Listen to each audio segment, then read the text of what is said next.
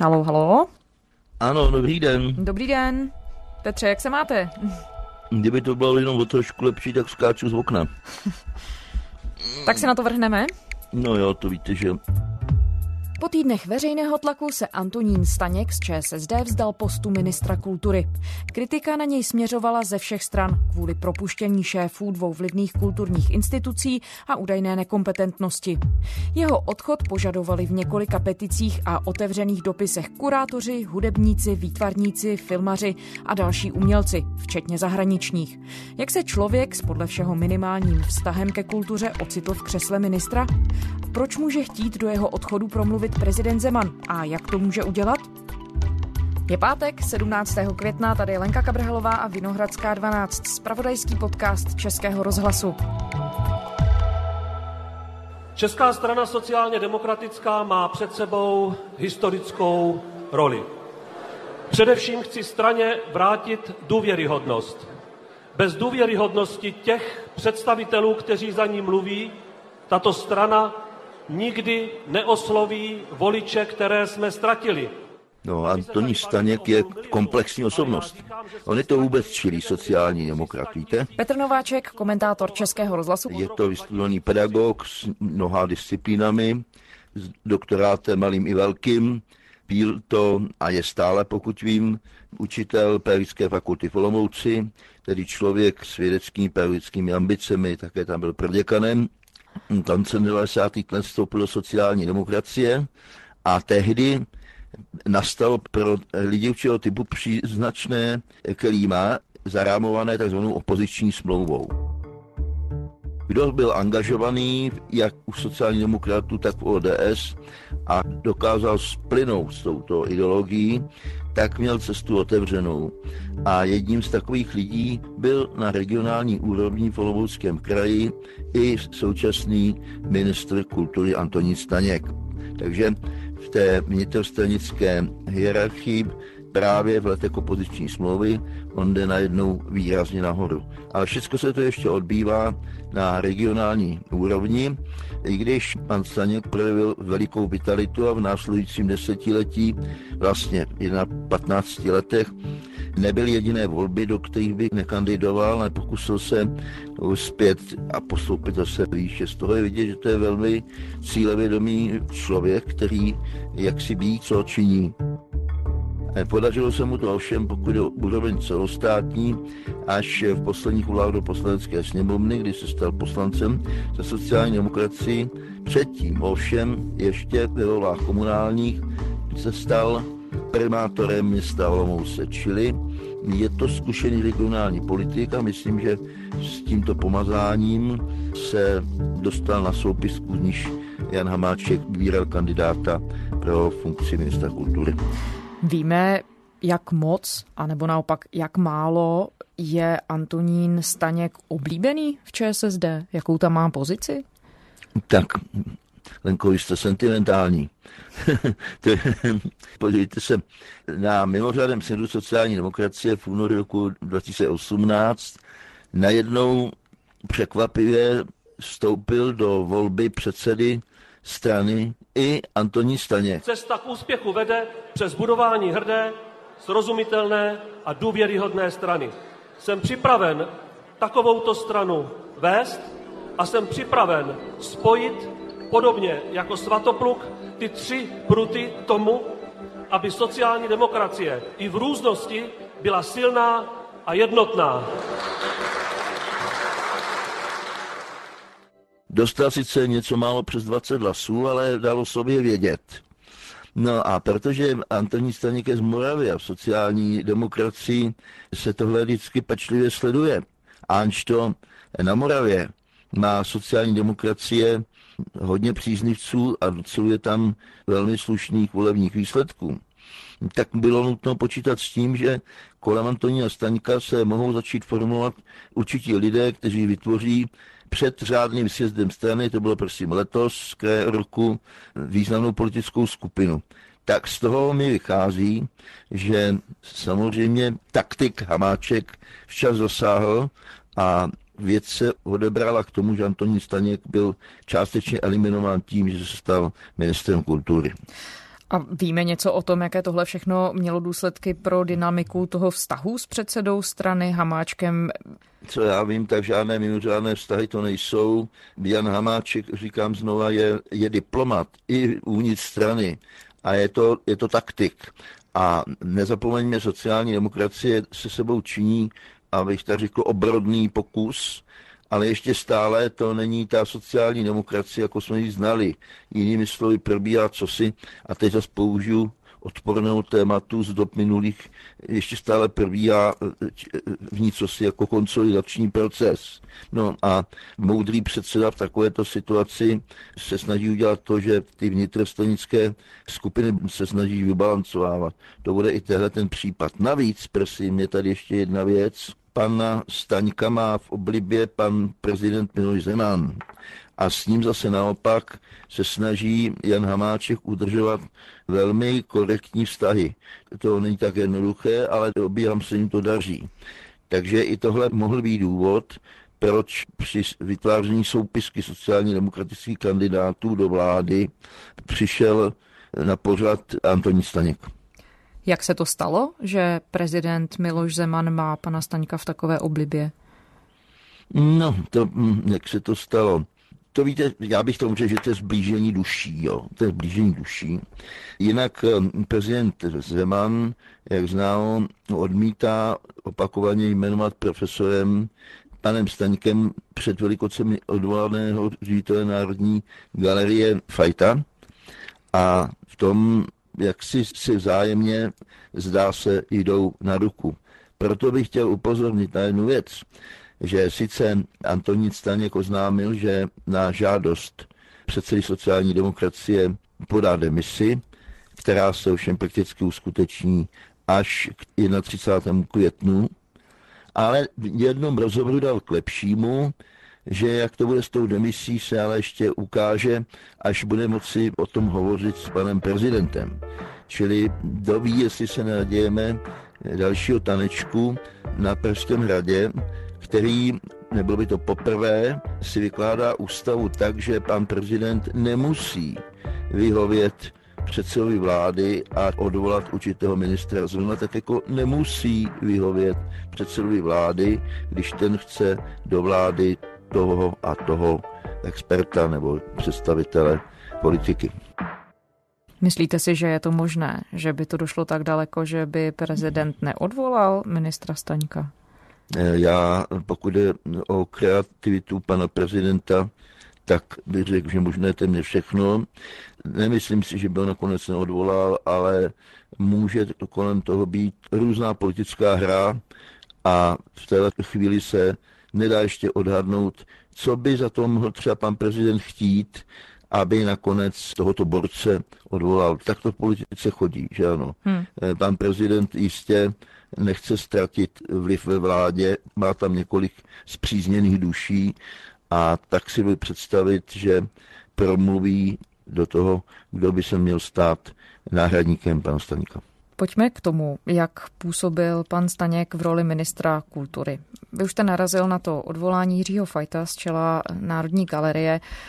To byl jeden z bodů velké kritiky, která sílila v posledních týdnech. Ale obecně eh, Antonín Staněk byl hodnocen jako nejhorší ministr kultury, jako člověk, který dělal ve funkci jeden přešlap za druhým. Skutečně to bylo tak špatné? No tak víte, kultura je samozřejmě obtížný rezort tím, že minister přijde do kontaktu s veřejně známými osobnostmi, z nichž každá je přesvědčena, že je tou největší a nejzajímavější, to k umělcům patřívá. Je to exkluzivní společnost, mezi níž se ovšem pan minister pohyboval jako slon v porcelánu. Takže si proti sobě vytvořil docela slušnou frontu odpůrců, jak se ukázalo té petiční akci v Kumštířu, požadující nápravu ve věci Jiří Fajta. Radiožurnál Zprávy. Víme, co se děje. Ministr kultury Antonín Staněk z ČSSD ráno rozhodl o personálních změnách ve vedení Národní galerie Praha a Muzea umění v Olomouci. Agentura ČTK uvádí, že jde zřejmě o generálního ředitele Jiřího Fajta a šéfa Olomouckého muzea Michala Soukupa. Musím říci, že Po seznámení se s výsledky veřejnosprávních kontrol a následného právního rozboru těchto výsledků jsem byl skutečně zklamán. A nemohl jsem učinit nic jiného, než oba ředitele odvolat. Normalizační praktiky z předlistopadové doby, tak označili kroky ministra kultury Antonína Staňka z ČSSD, signatáři petice adresované jednak premiérovi Andreji Babišovi a také vicepremiérovi Janu Hamáčkovi. Kdo všechno ho podepsal? Eh, tak za umělce tam byl třeba eh, eh, Krištof Kintera, byl tam rektor Vysoké, Vysoké školy Akademie výtvarných umění, Tomáš Vaněk, dále tam byla celá řada Mimochodem, pan minister, dodejme, odvolal současně také ředitele Olomouckého muzejního domu. Takže byli dva. A pokud jde o pana Fajta, to je známá osobnost přeci. Není to tak dávno, když se téměř triumfálně vrátil z Francie, kde jednal představiteli Centre Pompidou. Národní galerie v Praze a pařížské Centre Pompidou navážou spolupráci. Jak vysvětlil generální ředitel Národní galerie Jiří Fajt, prestižní spolupráce bude přínosem pro obě strany. To vše je o recipročním vztahu, je to o dialogu mezi Paříží, Francií. A dohodl spolupráci této noblesní instituce z Národní galerii. Jinými slovy, nám by sem bývali se dostávali exponáty z této galerie pro potřeby třeba půlročních výstav, věci, které jinak těžko uvidíme. No, takže obranu pana Fajta se ozvali i umělci ze zahraničí. Byl to prostě moutný proud. Ředitelé 12 světových galerií a muzeí podpořili odvolaného šéfa Národní galerie Jiřího Fajta. Zástupci významných institucí, jako třeba londýnské Tate Gallery anebo Metropolitního muzea umění v New Yorku, poslali premiérovi Andreji Babišovi z Hnutí Ano dopis, ve kterém nad Fajtovým odvoláním vyjádřili údiv. Když už jsme u té věci, tak pan minister možná, možná má pravdu v tom, že v obou institucích se nehospodařilo ideálně. Byly tam nějaké zvláštní smlouvy, údajně pan ředitel Národní galerie si měl sám sobě podepisovat smlouvy o dílo, což by bylo opravdu velmi zvláštní, i když ve finančně podimenzovaném rezortu kultury si dovedu představit, že výjimečné lidi nelze normálním způsobem slušně zaplatit. Ale i kdyby tohle byla pravda, tak eh, taková situace se řeší nejprve interním jednáním a ne tak, že ředitele vyhodím na hodinu, totež toho druhého v Olomouci a sdělím národu, odjíždím na velikonocenou ravu a ptejte se po nich. To přeci takhle není možné jednat. No. On, on už mimochodem Jiří Fight uvedl, že se chce domáhat nápravy soudní cestou. Sice, no, že... on, pan ředitel, pardon, pan ředitel Fight se soudí s kanceláří prezidenta republiky o to, že nebyl jmenován profesorem už dvakrát, takže já si myslím, že on je takový ten sevnatý muž, který na nějaký ten soud neledí. Český rozhlas plus. Když chcete vědět proč. Ředitel Národní galerie Jiří Fajt chystá žalobu kvůli tomu, že ho prezident stále odmítá jmenovat profesorem. V prohlášení uvedl, že důvody Miloše Zemana považuje za nepravdivé a zavádějící. Podle prezidenta docent nesplnil podmínku souhrné pětileté pedagogické činnosti na vysoké škole. Tam byly odborné záležitosti, které se týkaly docenta Fajta. Myslíte si, že to může hrát roli, jak už jste naznačoval, v tom celém vztahu prezidenta Zemana a, to, a v té podpoře? To víte, že jo. No to jako pan skoro, skoro profesor Fajt, ne a ne té profesory Dosíci, kvůli tomu, že pan prezident prostě nemá pana Fajta rád a má jistá podezření. A to se točí kolem dokola. Prezident Miloš Zeman žádá o odvolání šéfa Národní galerie Jiřího Fajta, píše to Mladá fronta dnes. Dál píše, že Zeman už o možné výměně Fajta mluvil s ministrem kultury za ČSSD Antonínem Staňkem. Za vyhození šéfa galerie prezident ministrovi údajně slibuje politickou podporu. Mluvčí hradu Jiří Ovčáček to odmítl komentovat. Přeci z tohohle příběhu odstartoval jiný příběh, velká velká debata na téma, kdo vlastně má vysokoškolské profesory jmenovat. Zda to má být prezident republiky, jako dosud, jak je to v zákoně, a nebo jestli by nestačilo, kdyby tato pravomoc přešla na ministra školství a ten profesory jmenoval. To je velká ceremonie, velká sláva, ocenění pro každého profesora, když je jmenován prezidentem republiky v Karolínu. Jinými slovy, snížit takhle význam oné události pro každého vědce jistě unikátní v jeho životě. To by samozřejmě si obec vědecká nepřála. Víte, takže z toho se zase odvinul další spor a všechno je to jenom kvůli tomu, že pan prezident v několika případech odmítá jmenovat kandidáty předložené mu radami příslušných vysokých škol do profesorských hodností. Zase musím tomu ještě podotknout, že nic takového prezidentu nepřísluší, protože návrh na jmenování profesorů schvaluje příslušná vysoká škola a ta za něj po stránce odborné i mravní ručí. Není na panu prezidentovi, aby ty kandidáty takto schválené ještě lustroval a chtěl vidět něco dalšího a rozhodoval se si ne nebo jo. Tak to prostě zákon neříká. Já se vrátím k tomu, jak se pan Staněk choval ve své funkci. Vy jste řekl, že se choval tak trochu jako slon v porcelánu. Proč si vlastně vůbec vybral ministerstvo kultury? Bylo mu to jedno, ten rezort, nebo si to neuvědomoval, jak jedná? No, říká se, že dotyčný rezort panu Staňkovi neseděl, že kultura není zrovna to, co by ho strašně moc zajímalo a pálilo. Takže jestli je to tak, tak by to potvrzovalo moji teorii, že pan Staněk je jako střední stranický kádr, který z toho důvodu, aby byla pacifikována holomoucká část sociálně demokratické organizace, tak se do té funkce minister kultury dostal. Tam je ještě jeden zajímavý aspekt a to je vztah s komunisty. Oni většinou změny ve vládě, kterou tolerují velmi hlasitě, komentují, ale v případě Antonína Staňka je tu docela ticho. Čím si to vysvětlit? No mimochodem, to je další bod, který pan Staněk udělal. Miroslav Hrebeníček, bývalý dlouholetý předseda komunistické strany Čech a Moravy, s velmi jasným, abych to řekl, kádrovým profilem, napsal knihu, která se týká problematiky církví a církevní restitucí. A při vernisáži této knihy byl přítomen pan Staněk, ale byl jste na té akci, kde proběhl Byl jsem na akci, kde byla prezentována jste... kniha. Dobrá, podle uh, reportera Idnesu, který se té akce také účastnil, jste na té akci uh, se sklenkou v ruce na závěr právě onoho křtícího ceremoniálu pronesl. Uh, chtěl bych popřát autorovi, aby ta kniha, která půjde mezi veřejnost, přinesla pohled na témata, na problém, o kterém se dnes poměrně intenzivně diskutuje. On říká, že jako soukromá osoba, ale ministr nemůže vystoupit z toho, že je ministr, ten je ministr pořád. Dokonce na konci té oslavy promluvil a popřál té knize všecko dobré a připilý. Takže když takovouhle věc udělá minister za sociální demokracii, to je opravdu pováženou.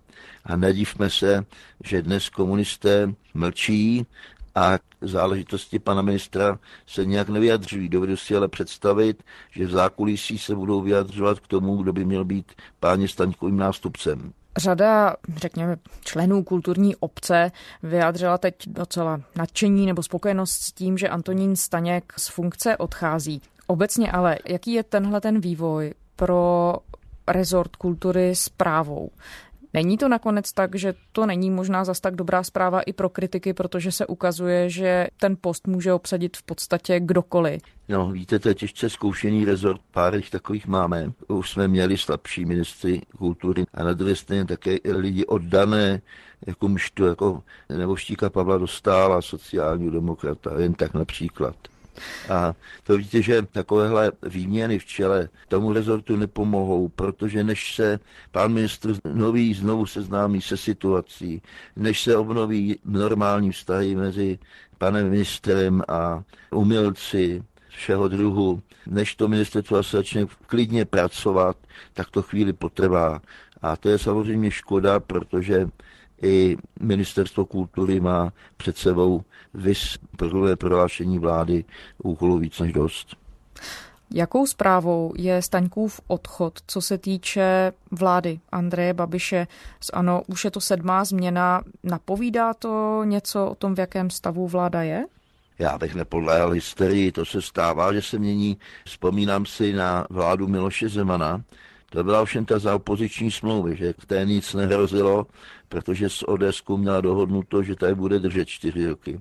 Ale Miloš Zeman ten vyměňoval ministry jak na běžícím páse a pokud si to pamatuju, tak nějak v polovině funkčního období už jich byla více jak polovina vyměněných. Jo. Tím chci říct, že to nemusí vždycky znamenat to, co jste před chvílí řekla, tedy v kondicionálu. Ale tohle je koaliční vláda, pochopitelně. A je jasné, že příliš změn znamená riziko politické destabilizace, protože v určitém okamžiku se ty koaliční strany kvůli nějaké takové výměně mohou vět do vlasů. Víte, že to je tak, že předseda vlády nemůže o své vůli odvolat nikoho z té koalující strany, protože mu tom brání politická deklarace zvaná koaliční smlouva. On musí sehnat souhlas vždycky předsedy té příslušné strany, čili v tomhle případě bude muset pana ministra kultury v úvozovkách pustit předseda sociální demokracie a místo předseda vlády Jan Hamáček. No, takže v jednom okamžiku se to ovšem může zakousnout, protože uvědomíme si, že se budou blížit volby do poslanecké sněmovny.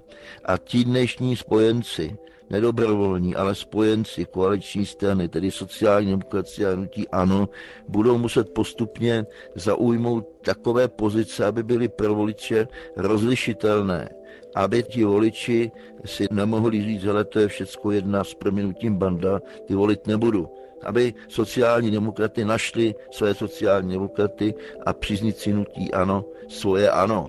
No a až dojdeme do této fáze, tak pak určitě jakákoliv drobná destabilizace vlády bude kritická. Petr Nováček, komentátor Českého rozhlasu. Petře, děkujeme. Já děkuji také.